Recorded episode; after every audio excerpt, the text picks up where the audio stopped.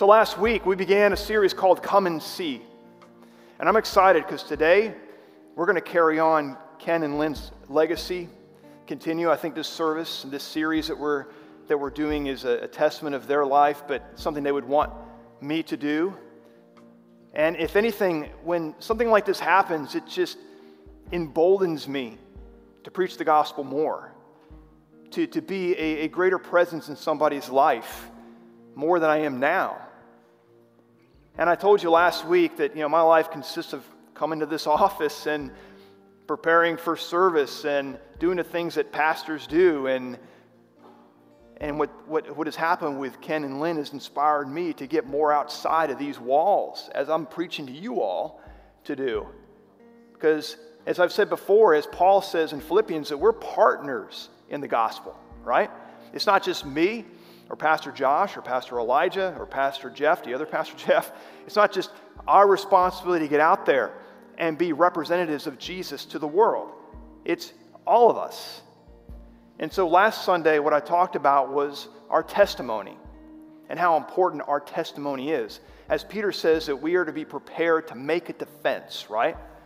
For the reason of the hope that's in us. That is our testimony, that's the defense. And so, if we know our testimony and somebody asks us about Jesus or asks us about why we're in a good mood or, or, why nothing ever seems to faze you or you know why are you so good at what you do on the job and I'd like to be more like you then you have an opportunity to make a defense by giving your testimony. And so I'd ask you last week to think about that. You know, look at your face in the mirror and tell yourself your testimony. Know it. Get it in there. And, and the great thing about it is that testimony is evidence that you know Jesus. And if you don't have that, well, I'm going to give you an opportunity here in a minute to have that testimony that you have received Jesus as your Lord and Savior. And that's the reason why we as the church are here. I, we, we've got to get out of the mentality that I'm going to come and just partake or come and just receive. The mentality has to be before you come to church on Sunday is I'm going to come with somebody to experience Jesus for themselves. So, the first couple of verses I want to read this morning is in John chapter 1. If you want to turn in your Bibles, you can. Verse 35 through 39. This is what John wrote. He said, The next day, again, John was standing with two of his disciples. And he looked at Jesus as he walked by and said, Behold, the Lamb of God. The two disciples heard him say this, and they followed Jesus. Jesus turned around and saw them following and said to them, What are you seeking? I love that question. How many people in this world are seeking Jesus? They just don't know it. Because what they want is they want hope in a world that's hopeless. They want peace in a world where there is no peace. They want joy in a world where there seems to be no joy. And they want love. And this, let's be honest, there's a lot of people looking for love in all the wrong places, right? So, what are you seeking? And they said to him, Rabbi, which means teacher, where are you staying? And he said to them, Come and you will see. So they came and they saw where he was staying, and they stayed with him that day, for it was about the 10th hour. John chapter 4, if you want to turn there, verse 28 through 30. So the woman left her water jar, and this is a Samaritan woman, left her water jar and went away into the town and said to the people, Come, see a man who told me all that I ever did. Can this be the Christ? They went out of the town and were coming to him. This is exactly what I want us to do. I want us to get outside of ourselves. I want us to put our needs aside. And I want us to go to people and say, Come and see for yourself who Jesus is. This is something called a gospel connection. This is something that I want to be a part of our church, in our DNA, it, to the point where every Sunday, if I see you, and I, I'm not going to do this, but there may be a conversation where I say, What's the gospel connection you made this week? What is it? And I think it's just going to come naturally in our conversations because there's going to be people that you're going to be bringing with you that I've never met before. And I'm going to know, and you're going to know, that we just made a gospel connection. And that's where we're literally connecting people to Jesus. Yes, we can do it out there, but I think we've arrived as a church to where we can bring them here and we're ready to receive them. So, with that, let us pray. Father, I just want to thank you right now for everybody that's in this room, those that are watching online. I'm asking you to open their hearts to receive the word that you've given me today. I'm asking you to move in their life so that when they leave here today, this whole thing that we say about moving forward is not just a, just a nice little slogan that we say, but something that we're going to take seriously. And Father, I thank you that it's not our own strength or our own might, but it's by your Spirit we're able to do it. And I just pray this right now over all these people here in Jesus' name. Amen. Amen. So, December of 1994, my girlfriend from Oklahoma came to visit me in Virginia. Her name is Lisa, who is now my wife. Yes. And so we stood up all night talking the very first night that she came uh, to see me. She flew in from Tulsa and uh, picked her up at the airport, brought her home, and we stayed up all night talking. And one of the things she asked me about was So, what are your thoughts about God? You know, are you open to learning more about Him? And I know I probably am getting this a little bit wrong, but she was very sly and sliding it in there into the conversation. And I said, You know, I'm open. You know, and she knew that I was, I was Catholic. So she made a deal with me. She said this She goes, You know what? I'm going to go to Catholic service with you while I'm here. But when you come and visit me in Oklahoma, you got to come to my church. And then we'll see where we land. And so I'm like, okay. So she obviously knew something that I didn't know. so we went to Catholic Mass. And, uh, you know, she was very gracious about it. But then in March of 1995, when I flew out here, the first time I've been to Oklahoma, when I, we landed, or I landed, and she picked me up, and I was just like, wow, you guys actually have tall buildings here. and, you know, and she's like, yeah, and do you want to know about the teepees or something? I mean, come on, you know, I mean, what do you think we are, you know? I mean, this is the United States. So, but anyway, first time this far west of the Mississippi River, and uh, we stepped in, in the Grace Fellowship. And let me tell you something. Wow, there was no Catholic Mass. but see, she had to have the guts to ask me to come and see. And I did. And it took some time for God to get a hold of me but he did. It was the beginning of my journey in following Jesus. And I told you my testimony last Sunday about how, what, about 18 months later, in September of 96, I received Jesus as my Lord and Savior. And here I am today. So, the come and see aspect of what I'm asking you to do, this gospel connection, is much what like Lisa did with me, is have the guts to step outside of your comfort zone and literally ask somebody. And I'm talking about everybody from the youth to the, the middle agers to the legacy people. I don't care who you are in this church and who it is that's watching online. I think the time is now for the church to start getting more actively involved in engaging people with the gospel. And I'm not even asking you to go out there and preach line upon line, precept upon precept, or have some preparation as far as what you would say, because we're going to learn here in a minute that really it's up to the Holy Spirit. It's up to, to God and the Holy Spirit to open the door of opportunity for you. You just have to be ready, as Peter said last week. We talked about be prepared to have an answer or a defense, right? You just have to be ready for that. And when the Holy Spirit opens the door, then it's an opportunity for you to walk through that. And so we're going to talk about that this morning. So if you would, turn with me to Colossians chapter 4. Colossians chapter 4. To give you a little bit of background on Colossians, Paul is sitting in prison right now, in a Roman prison, and he's writing this letter to the church at Colossae. And this letter basically is to redirect the church who is being misguided. The teachers that are teaching the church are telling them basically that Jesus is not the Christ, that he is not God. And Paul is quick to correct that through this letter. So he's correcting them through this letter, making it very clear that Jesus is the fact, is the Christ, is God.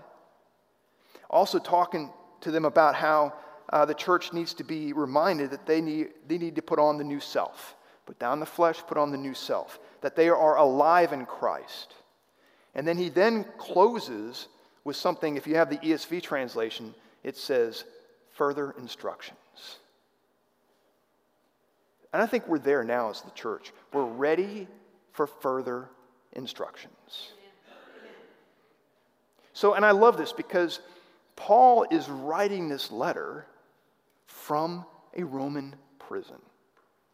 And I think there's some of us in this room, me included, that sometimes feel that we're at the lowest point in our life, or we're going through something difficult, or we're going through a trial, or we're needing something from God because if He doesn't come through, I don't know if I'm going to make it.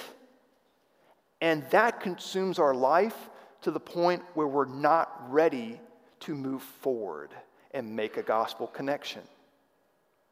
And look what Paul writes. We're going to get in that here in a minute, but he's sitting from in a Roman prison and he writes this.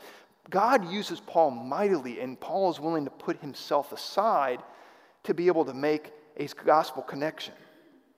So, this is what he says.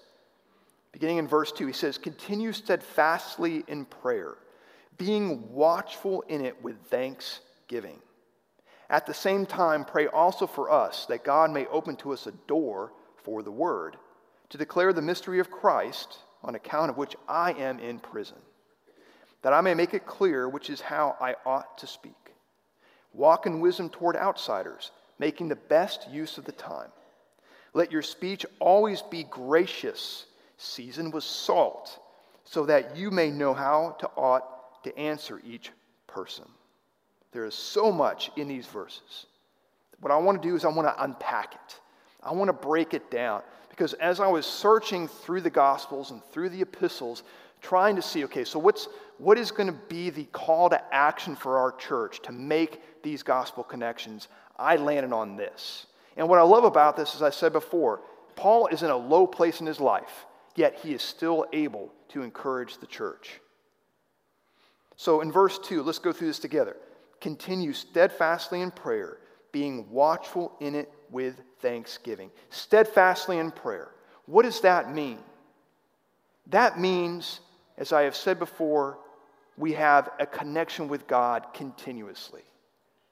This steadfast prayer this is not just five minutes in the morning before you go to work, or an hour before you go to bed as you open your Bible, or at lunchtime if you're taking a break, you browse through your Bible app on your phone. Steadfastly in prayer means you're constantly in communication with God. You, you are open to hearing His voice. This is so important. This means that He's on the top of your mind as you're going through life. Now, how, how hard is that for us as believers, right? We live in a country where it's go, go, go job, family, athletic events, kid, you know, doing, doing a, a theater show or something. There, there's something going on in our life always to where I think we cut off that line of communication. And so I was thinking about that for a minute, and what God laid on my heart just this morning is that steadfastly in prayer is only effective if your relationship with me is strong. That hit me hard. That made me evaluate my relationship, my interaction with the Father. That relationship is key to these doors, these gospel connections to, to be open for us. That steadfast prayer is our strong relationship with God, that we hear Him more clearly. And see, I'm going to leave this with you, and I think this is true actually. I know James said as we draw near to God, He draws nearest to us. And I think sometimes we interpret that as I got to do, I got to do, I got to do in order for Him to get closer to me. Really, what that is is an invitation from God saying, No, no, no. I want you to draw near to me so that you are closer to me. You feel closer to me. You know you're closer to me. I'm always close to you. I'm always around you. I'm om- omnipresent. I know everything about you. I'm omnipotent. So, that steadfastly in prayer is so important. That is a representation of your relationship to Him. And if we get that right, which is the very first thing that Paul says in the further instructions, then, then the rest of this is going to follow. So he said, being watchful in it with thanksgiving. I love that phrase, being watchful, right? In other words, you guard that prayer time, you guard that connection with God, you guard your relationship with Him above everything else. You're constantly being watchful over it, like a soldier is watching over uh, the battlefield. And you do so with thanksgiving. Thanksgiving prayers means we are not focused on ourselves. We are not focused on our needs. We're not focused on what God can do for me. The thanksgiving type prayers, you're thinking about how much you love God and how much you're thanking Him for all He has done for you. But you're also putting others before yourself. Because as we're going to see here in a minute, Paul is going to want us to be praying about other people. And praying with thanksgiving means we're putting ourselves aside. Colossians chapter 4, verse 3. He goes, At the same time, pray also for us, that God may open to us a door for the word to declare the mystery of Christ, on account of which I am in prison. So, what he's saying here is, as you're praying prayers of thanksgiving and being watchful over on your, on your own, I also want you to be praying for us. So, us being the church. So, as I'm praying for me to get revelation from God to communicate to you all every Sunday. Or as I'm praying and asking God for direction as to how we're going to make gospel connections within this community from this church, my prayer is also over you all. And you can ask anybody here on staff. My prayer has been that whatever I'm going to say today and what I'm going to ask you to do is going to hit home. It has to. And I'm encouraged. I mean, I see a lot of people that are in here, but we still have a whole lot more chairs we could put down. My prayer is not just for me and how we're going to impact this community, but how you all also are going to help us do that as a church. So at the same time, pray also for us that God may open to us a door for the word. So there's that door. That, that prayer is God, give me an open door of opportunity to reach somebody today with the gospel. Whether it's telling them about Jesus, whether it's being Jesus to them by just loving them, listening to them, as I said last week. We do a whole lot of preaching, but not enough listening as a church, do we? So, listening to people, being there for people, and then at the right time, maybe even just inviting them to come and see for themselves. So, that open door is so important. That is primary in our prayer. That is when I'm going through life as I am getting in the car and going somewhere, as I am working in the office, as I am going to the store. My mind is constantly connected. My heart is constantly connected to God, constantly willing to listen to the Holy Spirit. And that, that Holy Spirit is telling us, that person right there, that's an open door. And you got to be sensitive to that. So, what's that open door for? It's to declare the word, to declare the mystery of Christ. Not like Jesus is a mystery per se, like he's just kind of out there, you know, like you can't really get to know him. No, it's, it's the gospel. It's the understanding that the gospel is, is very clear and very understandable, and we don't deserve Jesus. And it's really a mystery because, you know, as I scratch my head sometimes, I'm like, God, why did you even bother to save me? right? We don't deserve this. We don't. And as much as I and I as much as I love Lynn and Ken and they were so awesome, they would be the first ones to tell you that their works did not deserve God's grace. It was the fact that they placed their faith in Jesus that allowed them to go to heaven. So it's a mystery that God would love us so much he would send his only son. And it should make you scratch your head a little bit, and it should make you grateful for what he's done for you. Which further sets up why you should be willing to find and look for those open doors of opportunity to invite people to come and see. And Paul goes on, on account of which I am in prison.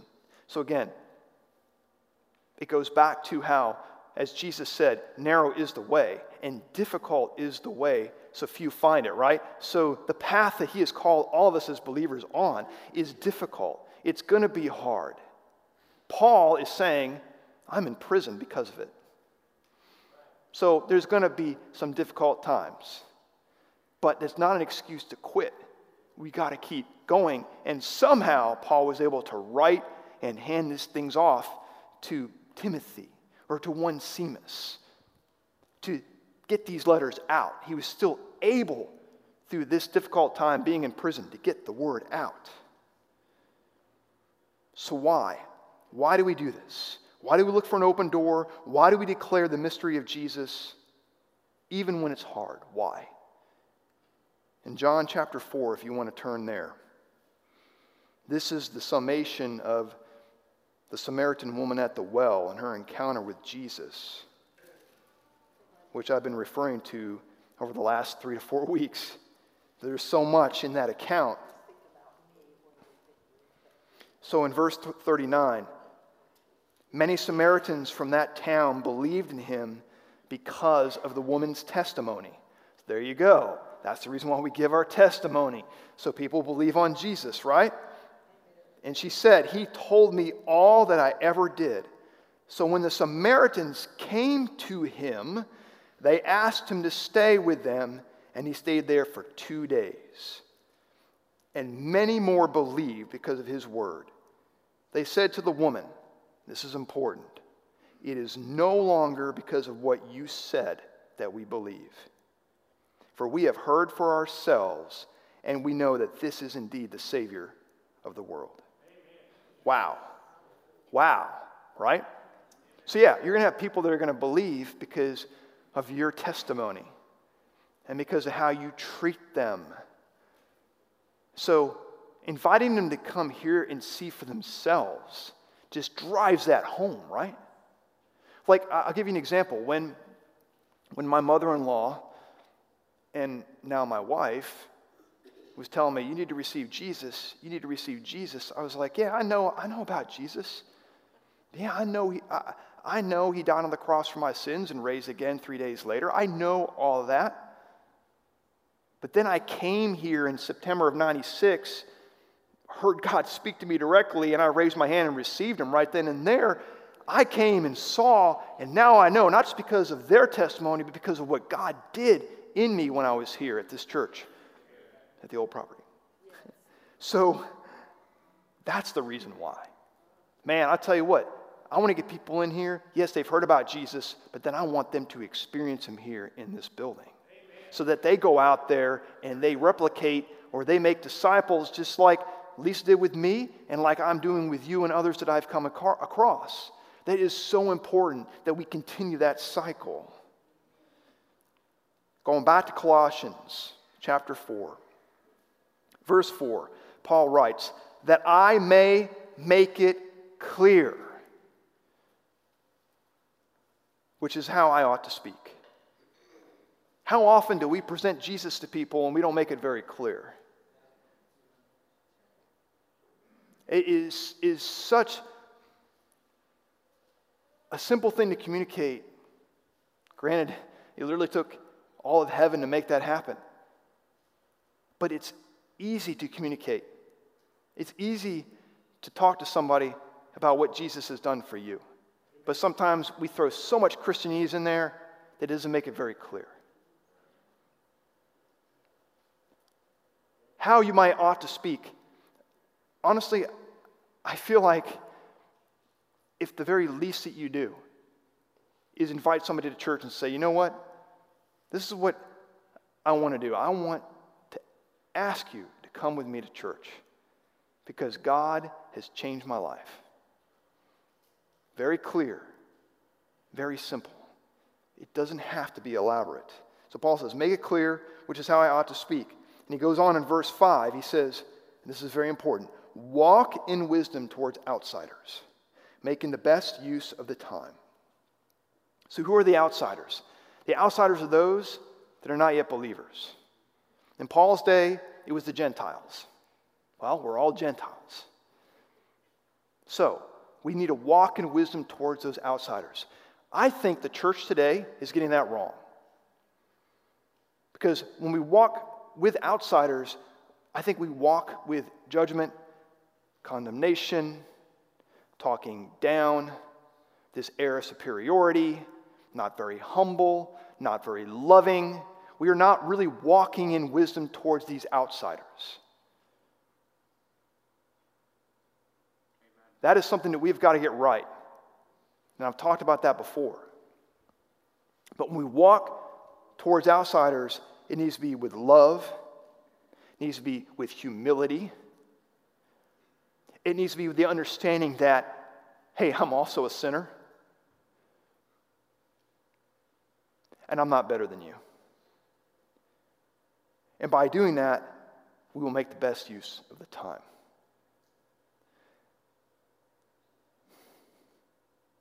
Colossians 4, verse 6.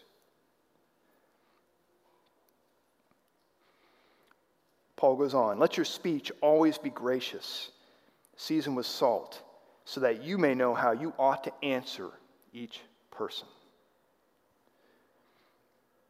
The key word is gracious. Gracious. Grace is in the word gracious.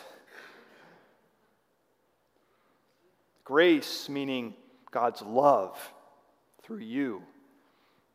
Grace meaning you show them unmerited favor.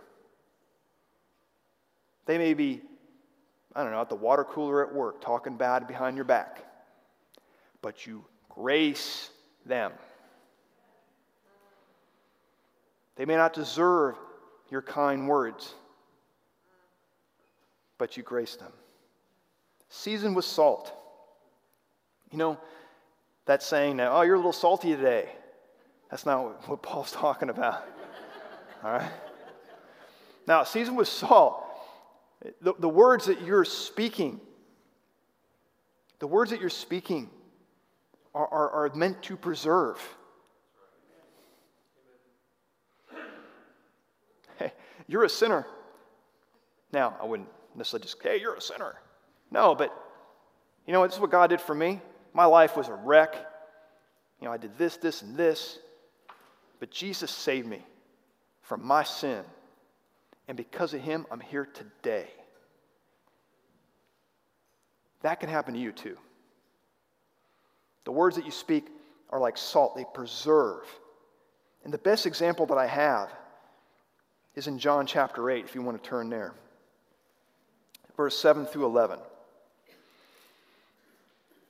And as they, this is the Pharisees, continued to ask him, he stood up and said to them, Let him who is without sin among you be the first to throw a stone at her.